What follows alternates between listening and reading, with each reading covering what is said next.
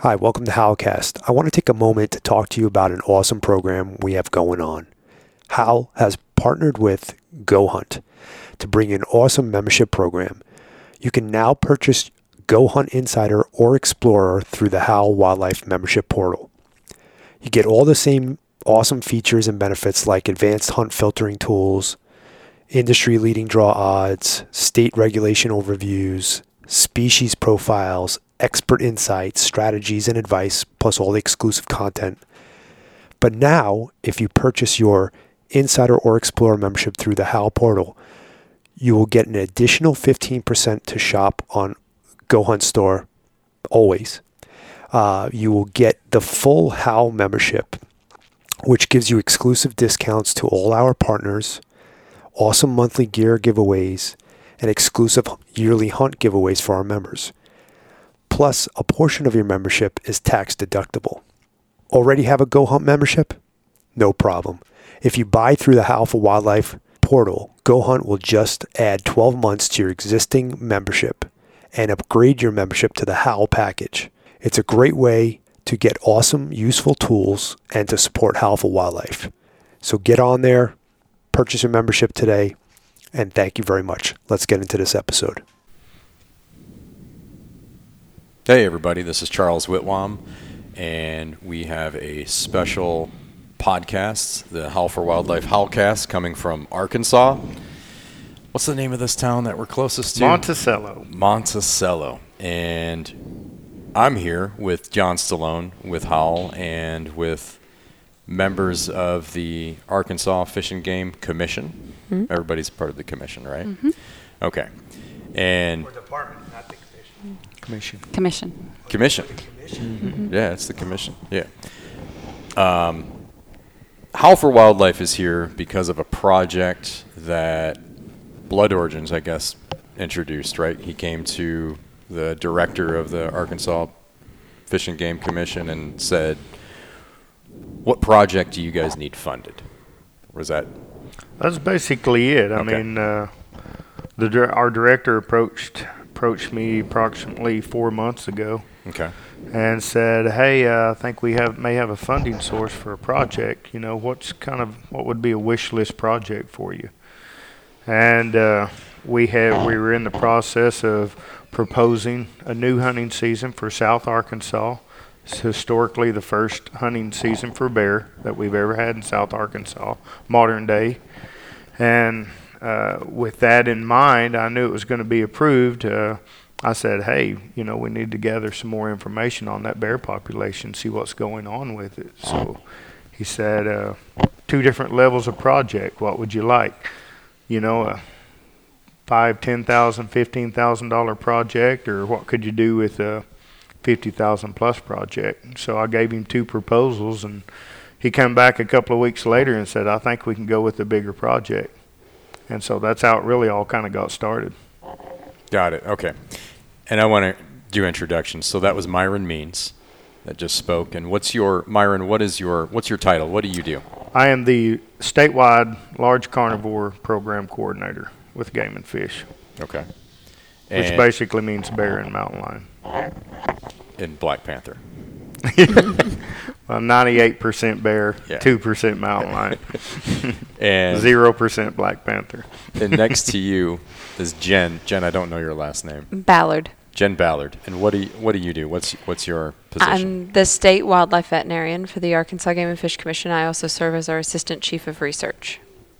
okay, so you're the state wildlife veterinarian, and you basically any type of wildlife that needs health care or monitoring or whatnot, you're That's kind of my role here. So we'll be putting these animals, when we catch them, we'll put them under uh, an anesthetic or a strong sedative. And so my role in this project will be to run anesthetic monitoring to make sure their heart rate and breathing and oxygen saturation all look good. Bigger picture, what I do with the agency is really work with our biologists to incorporate health considerations to make sure we're managing our populations uh, for health and stability. got it. And AJ. I don't know your last name either. Riggs. AJ Riggs. Yes. like Martin Riggs and Lethal Weapon. Sure. All right. anyway, AJ Riggs. Okay, what do you do? Uh, I'm the agency's wildlife health biologist. I work alongside of uh, Jen. You guys work together. Yes, Yes. in the research division. How do you work together? What's a what's a what's a name a project or an I don't know if an, if you have an average day, but how would you work together? Actually, I don't necessarily work side by side physically with her. Um, I uh, oversee the uh, agency's statewide CWD surveillance and management. Um, so she just tells me what to do, and I get it done. You're the boss. yeah. Jen's the boss. You can say. you can say- Yes, te- technically, I, I am Yeah. the boss. Okay. Um, I wanted to get through the intros before I got into, uh, you know, the reason why we were, we were doing this, but Myron got into that. So, um, why is Howl for Wildlife here? I'll, I'll, I'll do that. So, back to Blood Origins. Um, Robbie reached out to the commission.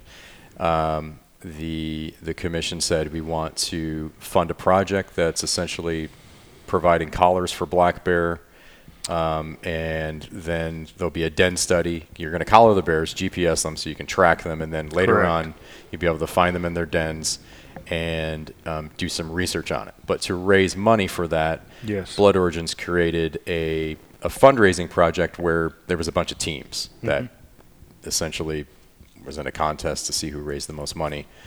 Um, Howl for Wildlife raised thirty-six or thirty-seven thousand. What was it? Something like that. Thirty-six or thirty-seven thousand dollars, which was by far the majority of, of the fundraising. Uh, we got right on that and just got a bunch of people involved, and, and along with the matches from Legends Ranch and Cabela's Foundation, um, we raised the thirty-six, thirty-seven thousand dollars. So, because we came in first place, that's why we're here. That's why we're here with, with everybody at this table right now and, and taking part in this project. And we are on day two of setting up snares, baiting snares, Correct. and cameras, uh, cell phone cameras, so we know when they show up. And then once once we trap a snare a bear, we can go out and well, we'll get into that. But I just Right. wanted to give the reason why we're here. Um, I have something from from Blood Origins I wanted to read, and just to just to sort of get into the story here. But so it says before Arkansas was known, before Arkansas was known as the the natural state, it was informally referred to as the bear state. I didn't know that because we had so many. Somebody from Arkansas must have wrote this. Some, we had so many black bears. It is believed that there may have been as many as 50,000 bear pre-settlement. But by the 1930s, bear populations were reduced so dramatically from habitat loss and overhunting that there were less than 50 black bear in the state. Between, that's crazy, less than 50 black bear in the state. Mm-hmm. Between 1958 and 1968, approximately 254 bear from Minnesota and Manitoba were released into the Arkansas highlands, which gave way to the most successful reintroduction of large carnivore in the world. I didn't know that either. Maybe I should have read this first. I didn't read the whole thing. One aspect of that management is our bear collaring monitor program that concludes with bear den trips to gather data on the reproduction of our bear population. Annually, our biologists use telemetry from the bear collars to locate bear dens during the hibernation period. I won't read the rest is about the fundraising. But let's go back to to that. So you were known as the bear state. There was as many as 50,000 bear and then it was 50 bear. What are you at now? Probably around six thousand, 6,000. give or take a few. What was it 10 years ago? You know, just Uh, ten years ago, it was probably around four thousand. 30 years ago. Let's 30 say years yeah, ago? let's say 1990. Nineteen ninety. That's kind of a tough one to put a number on. I would say back then it would have probably been twenty five hundred. 2500. So it's been growing Yeah. pretty well. Okay. The unique thing about Arkansas's bear program is, you know, at the time of the reintroduction back in the 50s and 60s, I mean, it's kind of unique that Arkansas has seen this these 20 year leaps in achievement. Uh, from the reintroduction effort, you bump up 20 years, and because it was prime habitat, they weren't hunted, and it was just it was great resources. The bear population flourished, and so 1980 is when we reopened bear season in the state of Arkansas. And this last year marked the 41st consecutive bear season we've had in the state since the reintroduction effort. But you follow along from 1980 to year 2000 when our bear population was growing above our rate of harvest because harvest was incidental to deer hunting at the time. People weren't actively bear hunting. And so we had to do something to enable people to actively bear hunt. So we allowed baiting in the state on private land only. And, uh, you know, it took a couple of years for people to figure it out, but it didn't take long, and they people learned how to bear hunt with bait. And it was wildly successful to the point that, you know, we were able to start harvesting the number of bears that we needed to to stabilize our populations, to keep them healthy under the carrying capacity. And then you bump forward from 2000 to here we are, you know, 2022 and we're proposing to have a bear season in the Gulf Coastal Plain part of the state, which we've historically never had a bear season before hmm. because of super low bear densities. And that population is obviously growing to the point from our research and studies that we've done, it's growing to the point that we feel we can sustain a season, a very limited, moderate season. Uh, but we still have a lot of information we need to gain on that. So if you look at the history of Arkansas's bear program, we seem to be making these 20-year strides in our management success. And so, you know, here we are 20 years later after we initiated baiting in the mountain zones. We're opening bear season in the Gulf Coastal Plain part of the state. Basically, the for those of you who don't know the Gulf Coastal Plain of Arkansas, it's the southern triangle of the state. From Little Rock, draw a leg to the southeast and southwest corner, and you have the Gulf Coastal Plain. And with this bear season coming in, we will once again have a bear season in roughly four fifths of the state of Arkansas, Okay. which it continues to be more successful as the decades roll by. Why has the why has the bear population grown so much, and and and why in the Gulf Plains? How co- is it? Did they just come back here naturally and just over time, you know, bears a lot just of kept it's feeding in? naturally Okay. right. I mean, you know, White River over in the eastern part of the state, that's always had a bear population. That was the only remnant population that thought to be left by the 1950s was the lower White River drainage. Uh, you know, which is fe- protected as part of a national wildlife. Refuge. That's refuge. right. Uh, White River and Felsenthal, all the nat- natural national wildlife refuges in the state do not allow bear hunting. So that was a protected population. And in the early 2000s, we actually uh, initiated a repatriation effort from the lower White River to uh, Felsenthal National Wildlife Refuge, which basically sits in the middle of the state on the Louisiana Arkansas border. And part of that repatriation effort was to try and establish a bear population in that central Gulf coastal plain to allow that population to expand and move into the Gulf coastal plain. Uh, so, you know, in population or the land basis changed over the past 30 years. Uh, the limiting factor historically was always a fall food source. And in the last 30 years, we all know what's happened to the deer hunting culture, you know, feeding, supplemental feeding, and everything. And, uh, you know, I'm convinced that that's a large part in what makes that Gulf coastal plain habitat s- sustainable or suitable in the fall. Uh, you know, the, the timber companies have stream side uh, buffer zones and everything where there are oaks. But other than that, there really is no fall mast available in, throughout the Gulf coastal plain. So if you supplement that with corn, uh, it makes it sustainable for bears. Mm-hmm. So that's kind of how we've gotten to where we are now.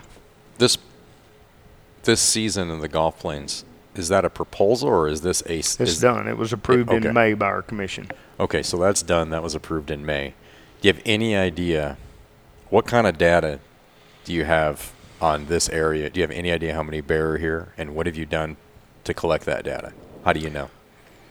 We just completed a a five-year research effort with the University of Arkansas Monticello that had a study area roughly between Phelps and Thaw. It was a small part of the Gulf Coastal Plain where they did hair snare project to look at hair snare DNA distribution across the Gulf Coastal Plain or within that study area.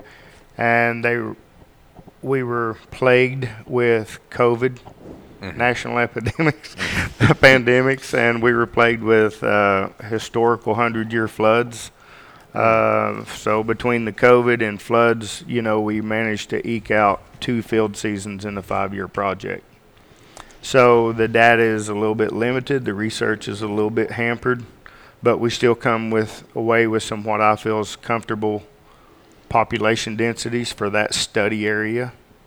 And uh, so what we're trying to do now is just uh, gather more information on that population. We've also supplemented that with an iNaturalist program Yes. to have uh, Arkan- Arkansans report bears that they're seeing, especially, they can report them statewide, but especially in the South Arkansas area. So Mm-hmm. um, that's helped to document it as well. Arkansans. That's how you say it. Arkansan, yeah. I didn't know that. I don't know what I would have said. Arkansasians? I don't even know what it was. Arkansans. Okay. Um, who here has have any of you worked on the hair snares, setting those snares or collecting that data, or No. you, that's somebody else's job? Yeah, that was contracted out to a university. The um, University of Forestry School is uh, down here, not far from where we are today, and they it was contracted to researchers there at the university. They're doing that in, in California and the, the iNaturalist, and they have also thousands of cameras. Do you guys have a bunch of cameras up everywhere yourselves? You don't. Okay. Um, okay, so you you feel like there's a sufficient number of bears in the Gulf Plains to have a, a moderate season. What would that season be? What's the quota? The quota for Bear Zone 4, which is basically the, the triangle part of the state, uh, it's going to be 25 bears. Okay. Zone 3, which is a small zone in the very southwest corner of the state, will have a five bear quota. Or 10. It's 5 or 10. I'm trying to remember. It correlates with Zone 5 and 5A. It's 5. So- AJ's AJ's Yeah, giving AJ hand knows. signals Pretty over here. Pretty sure that's Yeah. what the code said. 5. yeah. Just so you know, hand signals. Yeah. Yeah. No, I was coaching him. AJ does a lot of the hand signals. Uh, Yeah. we've, been dri- we've been driving around Yeah, we're real together for the last those. couple days, and AJ she writes post-it notes. She's sending out text Man. messages. She's navigating. She's re- oh wait, we forgot this. We got to do this.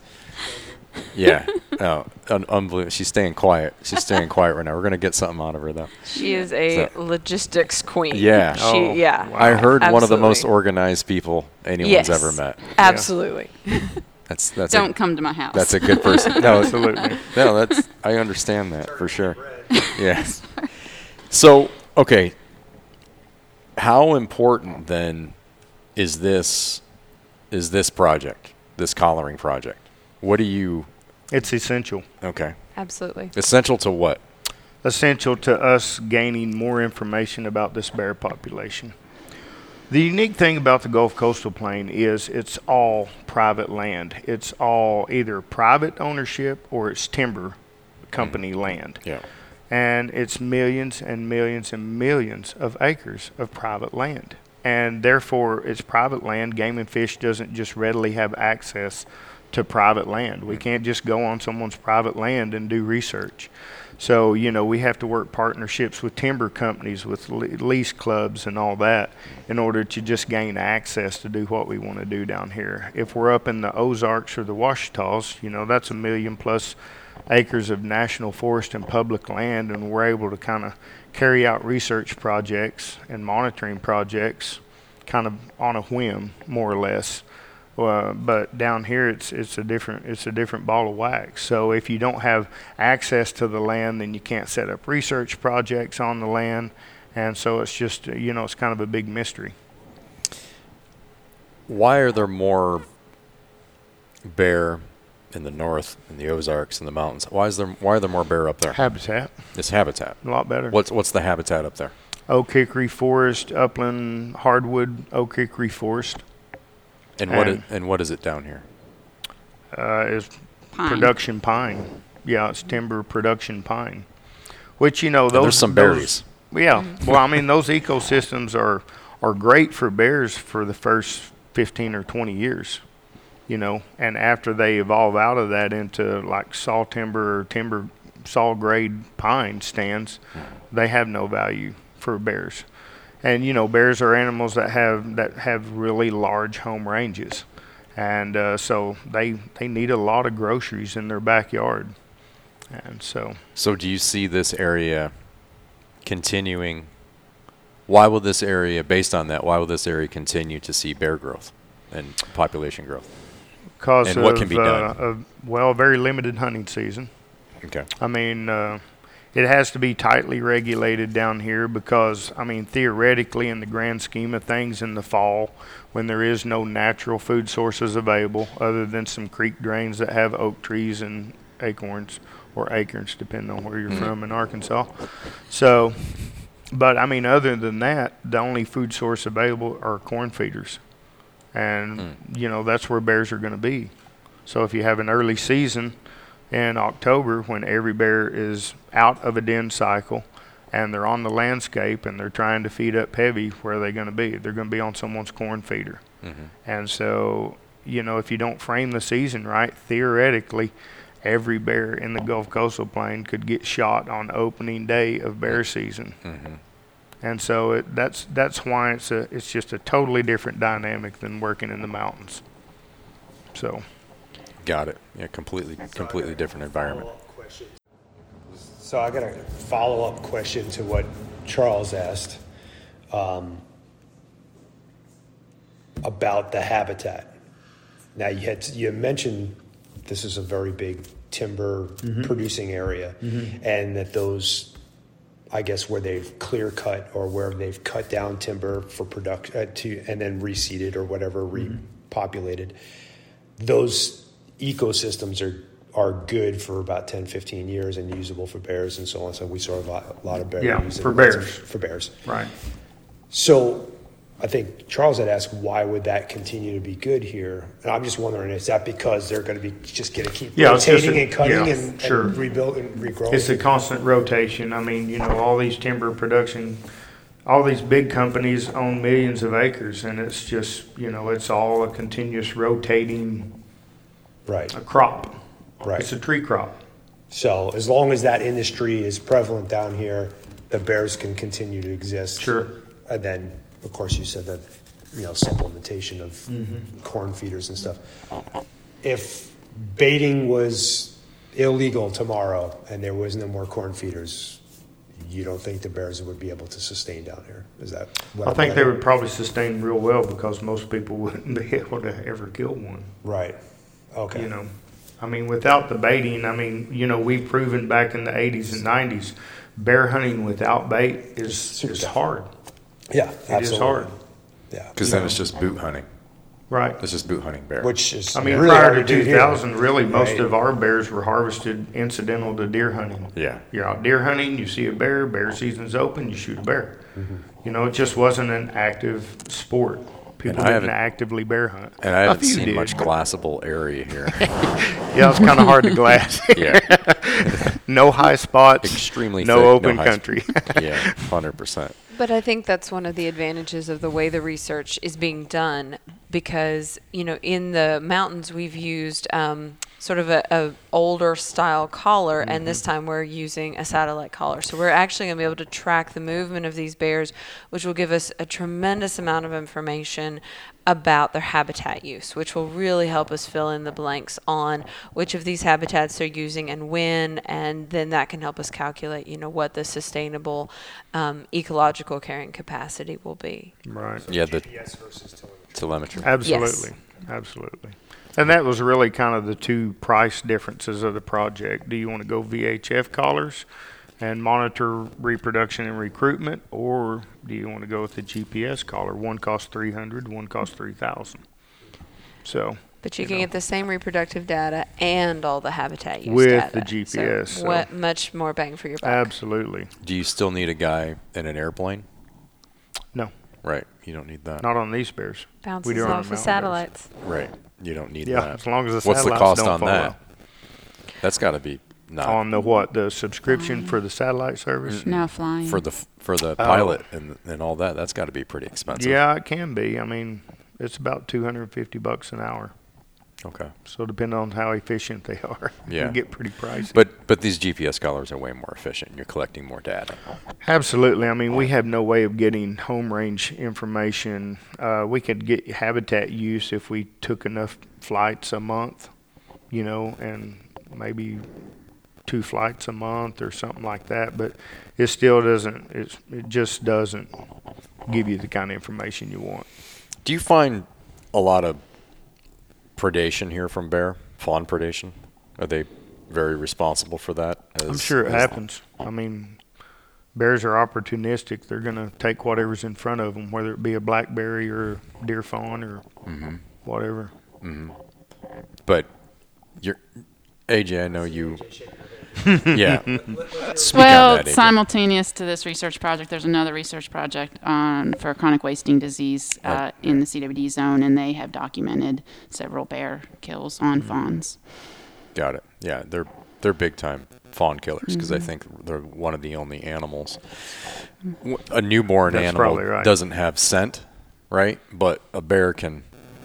It's got the best nose in the world, so that's why they're responsible for that. Um, okay, so we've set these we've set these traps, these snares. We've baited them. The cameras are going to go off tomorrow. We're going to get bear tomorrow. It's going to go off at 3 a.m. this morning. 3 a.m. now, how many how many collars do you want on a, on uh, how many bears do you want collared? I mean, ideally across the Gulf Coastal Plain, I'd love to see 20 or 25 GPS collars. You know, And you have how many how many people besides yourselves? How many people are working on this across the state? oh boy. Directly and indirectly, 15.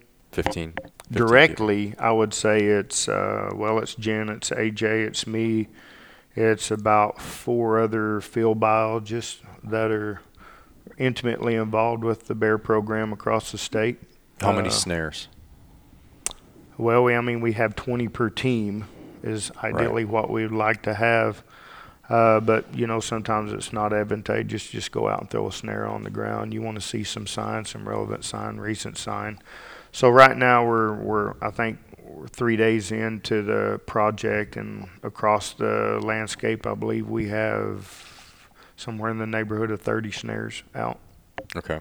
so far. And let's say you get well, it doesn't matter, but you know, after these bears are collared, how long how long will they be collared? And does that depend on the age of the bear and the size of the bear and whatnot? But how how long are these collars going to stay on? Well, the battery, the collars themselves will last for four years on the programming schedule that we have them set at right now. Okay. Now, you know, whether or not that bear will be harvested this fall. Sure. You know, it may not last on that bear, Yeah. um, you know, six months. You get that collar back though, right? Yeah, we get the collar Yeah. back, and you know, if uh, if everything goes well and it's not too long into the mortality signal, it'll have a good fresh battery, and we can put it on another one when they come out of in the spring. So. Uh, we are only collaring female bears. We're not collaring males at this time. We don't really have enough collars to collar males. I mean, I'd love to know home range information on males as well, but we just we don't have enough collars for that. Mm-hmm. So, to keep an adequate sample size of, of collars, we elected to only collar females. Okay, so let's say a bear, let's say a female gets collared, she doesn't get killed. You see her in the spring, mm-hmm. that collar's staying on. Mhm. And then you'll see her the next spring. Hopefully, And the next spring, the next four years, are you going to recollar her? Like, say, year three, year four? Do you replace, replace the batteries? Do you recollar? Or what's, what's that look like? Well, I mean, you have to refurbish the collar Mm. to replace the battery, so to speak. So, yeah, in another three or four years, when the life of these collars start to wear out, you know, if we have the funding sources available, Yeah. you bet I'd love to put them on them again. Right. Got it. When they're in the den, uh, which will be what, late February, March? Is that when you're going in? About mid-December is when they're wh- when they were in, when the females enter a den I mean, when you find them in the den. when, we find yeah. them, it'll be late February or March. Okay. What in the the cubs are what size at that point? Uh, I mean, it depends. You know, cubs can grow a pound a week once they're born. They're born in late January, mid to late January. They'll gain a pound a week, and so you know by early March they should be in the five to six pound range. Okay. They should be. Uh, but I mean, you know, uh, baby bears are kind of like human babies. You know, some of them grow quicker than others. Some mothers are more fit than others. So, what we try to do is we try to frame all of the den work that we do in the spring or in the in the late winter. We try to frame it in such a time period when we think the cubs are at least three pounds, because we don't really want to handle them under three pounds. Uh, we don't want to expose them to the elements. We just don't want to expose them to that. So Just we too try. small. It's too small. So we try to wait until they're at least three pounds. But honestly, you don't want to deal with them when they're above about seven or eight pounds. Once they get about eight pounds, believe it or not, they start acting like little bears. They start and they just don't want to have anything to do with you. Yeah. I mean, they'll bite you, they'll scratch you. They don't really have teeth, but their claws are razor sharp like cat claws, and they're just they're just tough to deal with. They're starting to come into their own as a bear. And so, you know, we have about a five week window when we conduct all of our den work across the state. What? Okay. So we're in the den. It's in March. What data are you collecting from the sow and then the cubs? So I'm typically monitoring the sow, AJ or I. We we trade off uh, because we have multiple teams going around the state. Um, we'll collect hair samples for DNA. Um, typically, a, a tooth is collected for aging at the time that the collar's first put on. Um, I take a blood sample. We, we bank a blood sample. We uh, collect uh, ectoparasites, so ticks or anything like that. Um, in some areas of the state, we've had some mange cases. So if there's evidence of mange, we'll collect some different additional samples. So that's kind of what I'm doing over there in the corner with the mama, while these guys have the the cubs. And basically, what we're doing on the on the cub side of it is we're monitoring growth, age and growth rates of the cubs to see if they're you know normal size, if they're underweight or something. But basically, it's age and growth stuff and sex ratios, uh, numbers is fecundity data, and so it's not just Fecundity. What's, what's the def, what's the definition of that? What is that? well, mean? it's reproductive rate. reproductive rate. Okay. Right. Okay. Fecundity. Yes. So, uh, but with bears, because they're on a two-year reproductive cycle, cubs are born one winter. They stay with mom all spring and summer and fall, learning how to be bears. They re-enter the second den cycle with the mother as quote yearlings. Once they emerge from that in the spring, mom kicks them out. And she'll breed again in the summer. So we're not only able to monitor reproductive rate of the cubs that are born in a given year, but the survival rate of those cubs past a year past a year of, of age. Uh, because we know as females, the most important part of the population, right? The female's chance of survival past year two or when they're a yearling. Did you smirk at that when he said that? Possibly. Okay. Yeah. we all know that females are the most important part of a population. So bears aren't any different. Uh, but uh, we're, I mean, we know the survival rate of those females is practically 100% because mom will give up a proportion of her home range for those females Hmm. and not allow them to live with her, but within her home range. Got it. Okay. So that's Yeah. her insurance policy. Sure. Interesting. Yeah. Okay, let's let's back up. Tomorrow, when we go get a bear, you get it on camera. We hop in the truck. Myron drives 95 miles an hour. well, you go faster because when you hit potholes, you don't. You just sort of glide over the pothole instead of right. Isn't that the technique? That's what my sister thought. Yeah. um, we get there. We get out of the truck. What happens next? What's going to happen? Uh, First thing we're going to do is go down and determine, you know, the weight of a bear because the drugs that we So we're sneaking up on the bear. Are we making noise? Are uh, we we're just going to walk up there and kind of let ourselves be known. Try not to amp it up too much, Okay. and try to get a field weight, an estimate of the weight. Okay. Because the drugs that we use is, you know, I mean, it's it's based on weight. Uh, so we're going to try to get pretty close, and uh, you know, once we'll load a dart, we'll back off of it, kind of let it settle down. We'll load a dart and dart projector, and one person will go down there, probably me, and uh, I'll try to as calmly as I can get up to the bear and get a good shot and dart it. And once I dart it, I'll back off of it and watch it until it goes down, and Get up to the bear. How close? uh, usually within a few feet, A few five or ten. You know, usually they have a circle when they're in a snare. They have a circle around a tree, and they'll sit there and spin a circle, and we call it the circle of influence. You know, Yeah. so Very influential. you don't get inside the circle of influence. Yeah.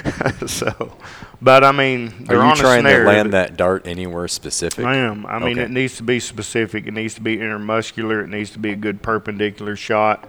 It needs to be in good muscle tissue. Uh, preferably, I try to shoot for the base of the neck or the front of the shoulder, not in the shoulder bone, but in that thick muscled area, Yeah. Uh, close to the heart. You know, we don't care anything about shooting a bear in the rump or anything. It's, Yeah. You want to get as close as you can to the heart, but administer as good of a induction as you can. So I'll do that. Usually takes five to ten minutes for the drug to take effect, and then you know when the bear's out, that's that's when everybody comes into play.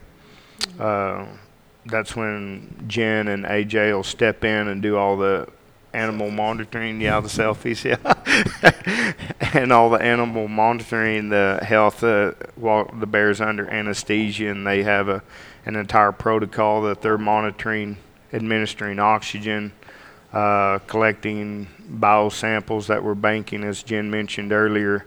And, you know, if it's a female, hopefully, knock on wood, it would be a female. You know, I'm going to be getting all the collar stuff out, extracting a premolar, putting the collar on, putting ear tags in. So we're doing all this stuff all simultaneously. How long is that process? Hopefully, not more than 30 minutes. Mm. From darting to it passing out, collecting the data. That's only 30 minutes. Hopefully. Wow. Hopefully. Depending on the size. I mean, you've the- seen how hot it is down here, right? I have. Today wasn't know. bad, though. no, it wasn't.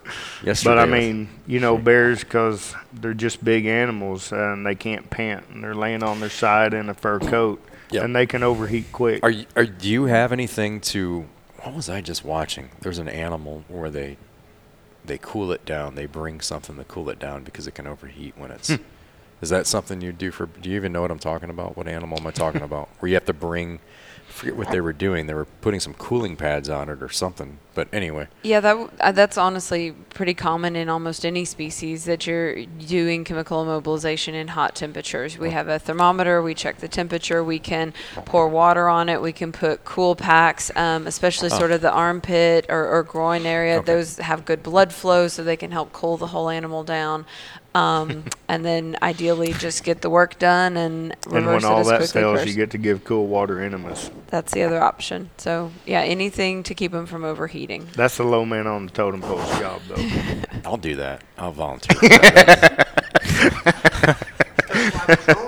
for that. I'll do anything once. Yeah. Before the selfie, though. Yeah, before it. I don't know. I can get a selfie doing that. I you definitely want to eat your lunch before you start administering cool water enemas. So that's 30 minutes, okay. But then it wakes up. we administer reversal. Okay, you administer rever- and that's within the 30 minutes as well? Well, I mean, ideally, you know, we just in these type of temperatures, we don't want to keep an animal on the ground for more than 30 minutes. Mm. You know, if it's a nice cool day, like whenever we do den work and stuff like that, an hour, an hour and a half, isn't isn't that uncommon. But you're not looking at an animal that's going to be in heat distress either. Mhm. So Okay, so you administer reversal. It's collared. It's not snared. Are you watching it get up? 'Cause From a safe distance, yeah. From a safe distance, which means what? A few feet anyway. A few feet anyway. What about the circle of influence? No, it not- becomes a box at that point. yeah, it's a box of influence. Okay.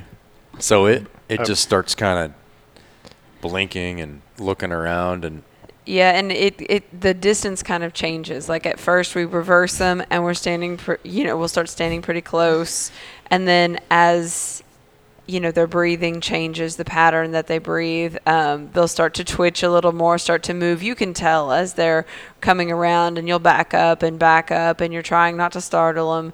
But you always stay. You can tell what direction they're probably going to head. It's probably going to be away from you, downhill. So just don't get in their way. you ever have them come go the other not away from you. We had a we had that big denning female stand up and follow us out that time. Yeah. That was a little creepy. Yeah. Yeah. But not generally.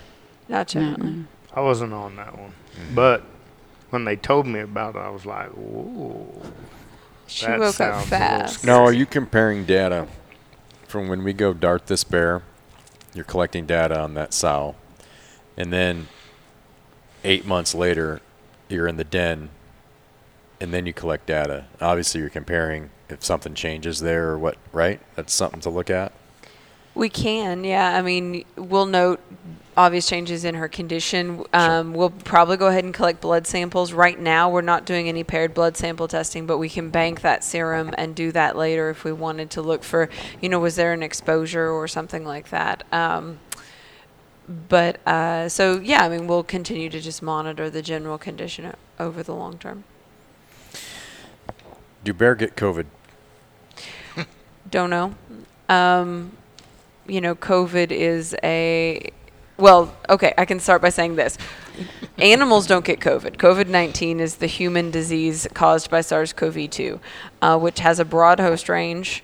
Um, it's not been documented, to my knowledge, in bear species, but it's been documented in mink and cats and deer and a lot of other species. So we wore um, PPE and took a lot more precautions um, during the time that uh, COVID was at its highest. We, you know, during the peak of COVID circulating in the human populations to prevent exposure to bears, we actually took us down to just essential personnel only on our trips and um, really tried to take those precautions. But the transmission of COVID right now is pretty low, and, and we hope that people would not come with us if they had a known exposure and that sort of thing, or, or signs of illness. Interesting. I mean, if I had to guess, I would. That I have no expertise whatsoever. I'd be like, I think a bear could handle it, because they can handle a lot of stuff. But I don't know. Well, so infected is different than sick because um, you know an Yeah, animal can yeah. be exposed without becoming infected, and they can become infected without actually getting sick, and that's kind of what's happening in white-tailed deer. But the risk is even if it infects a new species, but they don't get clinically sick. Um, anytime it goes into a new host, you can drive the emergence of new viral strains, which is unto itself something worth preventing. I wasn't expecting a really big answer on that. It was kind of a, was kind of a random question. I know I, I heard bear could get it, or uh, bear uh, deer could get it. Mhm. I, I read a couple articles like, wow, that's really interesting. So, can bear get it? Hmm, all right. So we don't know, but there are some studies. Um, uh, I don't know about bears specifically, but Okay. um, nationally there are a lot of studies looking at a variety of wildlife species, trying to determine what North American species may be susceptible. Yeah, got it. Back to some uh, to some bios. What did AJ? What did you? How long you been doing this? How many years? I worked for the agency for 17 years, and I've worked with bears the entire 17 years in my different positions. You went to school specifically for this. This is what you always wanted to do. Uh, kind of, sort of. I figured out in my mm, sophomore, junior year of college that I didn't want to live in a box. What does that mean? That means I didn't want to go to an mean- office every an day. o- Oh, okay. And uh, here I am. Like who wants to live in a box? I don't want to live in a box. Well, I No, I get it. I get it. Yeah. and my dad wouldn't let me be a mason or a carpenter because that's what he did. What about you, Jen? I went to undergrad thinking I wanted to be a veterinarian, and the freshman advisor put me in a wildlife management orientation class. Um, I loved. I grew up hunting and fishing. Loved being outdoors, and she's like, I, you know, I think you'll you'll like this too. So why don't you check them both out? And I fell in love with the field of wildlife management. I finished a bachelor's in wildlife and, or fisheries and wildlife biology, and then I was like, ah, but I still kind of want to be a vet, and so I just stubbornly decided I was going to try to figure out a way to do both. Best of both worlds. Best of both worlds. How long you been doing this? I've been with the agency for five and a half years, and before that, I spent two years at the Fish and Wildlife Service as a veterinary medical officer for the Refuges Division Where'd you grow up? here in Arkansas. You grew up in Arkansas. AJ, Pennsylvania. that's right, Pennsylvania. Because you saw what what concert was it? Garth Brooks. Garth Brooks in 1996 Yep. in Pennsylvania. That's right. Um, Myron, you grew up here. You told Yeah. me that, right? You grew up here in Arkansas. Can't you tell by my accent? Well, Yeah. the southern states kind of confuse me. I don't. I don't. If I hear one y'all Yeah. another y'all, I don't know if you're from Alabama or. Yeah. Yeah. Yeah, I no, get it. I know you're from the south, yeah. and you've been doing this for how long? I've started my 26th year with Game and Fish. When you were 26 years old, is when you started. Oh, Well, I don't know how old I was when I started. I started in '97, so Oh, okay. 25 years. I've started my 26th year. You just started your 26th. Okay. Yeah, I'm I- sorry. I'm sorry if I made that no, confusing. No, I got it. You just you just started your But Yeah. actually, because I went to undergraduate and graduate school in Arkansas, I was actually able to work on the the initial bear project that Game and Fish did in the late 80s to look at the population, home range, and all that stuff in the state. And that was going on when I was an undergraduate. So I volunteered one Mm. year and worked on that project the second year. And so I've actually worked with bear in the state for 27, 28 years. So you're in the weeds on this I'm in the weeds. Arkansas bear. I'm bear. Wow. I'm it. Well, that's exciting. I'm there. Well, I can tell that Jen, I didn't get a lot of time to hang out with you today, but I'm sure it's the same story. I can tell you guys really love what you do, and you're you're probably on salary and don't get paid by the hour, and you're out here Saturday and Sunday and everything else, and you're you know you're not doing it. I would suspect for the money. You, I mean, money's money's good too, but you guys lo- really have a passion for what you're doing, and the way that uh, the way that you talk about the way that you just give information and you're you know the the detailed information is just so much more than what I would say somebody with a normal job just doing their nine to five. They're just doing you know accomplishing A to B. You guys have really a, a passion here for, for wildlife and specifically in, in, in Arkansas. And I can certainly appreciate it. I've, I've learned a lot um, being with you guys. It's been it's been awesome just listening to, to stories and seeing you set up traps and, and just the process. I can tell you guys have, have done this a lot. You know, it's Once like or you, you get right to Once work. twice. you know, you get right to work doing what you're doing. He's he's out there drilling buckets and you know setting up. What are the snap uh, throwing arms. throwing arms? yeah. Setting that stuff up, and you know that's. Um, I've seen trapping a little bit. I didn't really. I haven't really done it that much. So first time kind of seeing all that stuff. It's just really neat for an outsider coming in. It's You really a, pr- a privilege to come here, honestly, to, to do this with you all. I w- appreciate it. We're glad that you're here. I mean, it's you know it's exposure for Arkansas's bear program, but I, I'll, I will say when you get in, when you do bear work with people like Jen and AJ and the other biologists across the state, you know, like you say, these these people that are really involved with our bear program, they do it because there's a, just a passion that you literally can't beat out of them because bear work is tough. It is hard. A certain amount of risk to every bit of it, whether you're hiking in a backpack down a cliff in the mountains or whether you're not you're walking through, you know, rattlesnake country in the delta mm-hmm. or copper cottonmouth country. Cottonmouth, your favorite. Yeah. but I mean it's yeah. This has been a lot like. Um, I didn't. I didn't know how this was going to go. I mean, I know with with baiting, it can be. I mean, the same with hunting. You know, you can have a day and you go out and it's just like, man, I just sat in my stand for ten minutes and here comes a big buck. You know, when does that happen? Or you sit in your stand for an entire season and you never see one. Yeah. This is really akin to hunting. You know, we have all these set up, but you know, Yeah. a bear's going to do what a bear's going to do. That's right. Mm-hmm. a bear is where it's wherever it is. That's where it is. You know, That's they are where they are, and you never know when anything's going to happen. I mean, of course, you know, we're here for just a few days, so we want everything to happen within just these few days. Sure. What's your project length on this? How long are you? How you know? Well, what I mean- time are you putting into to snaring the amount of, or you know, collaring the amount of bear that you want to collar? Theoretically, we could we could work all the way up until mid October Mm. to get the number of bears collared. I mean, basically, the drugs that we're using have a withdrawal period, so we wouldn't want to administer drug on any bear prior to what is 60 day withdrawal period from the bears uh, that we're using. So that would basically back it up 60 days from when the hunting season starts, and give it a little bit of a buffer in there. So.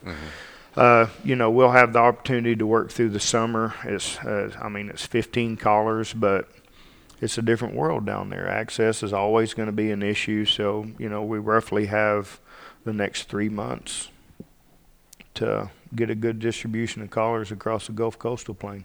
Okay, so you've got you've got plenty of time. What seems to be you got a lot more time than Yeah.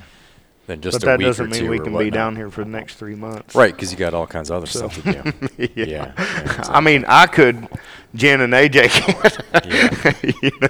yeah. Got But it. really, even I can. I mean, there's there's there's other bear populations to be doing work on. So Yeah. Well, hopefully this all works out. I'm sure it will. I mean, I know you're going to get some bear collared. And, and, and We'll get 'em some- collared. yeah, you'll get them Absolutely. for sure. Um, I'm really looking forward to uh, to what happens in the next few days, and I'm really looking forward to what happens next winter. It's going to be really interesting to see sort of the full circle.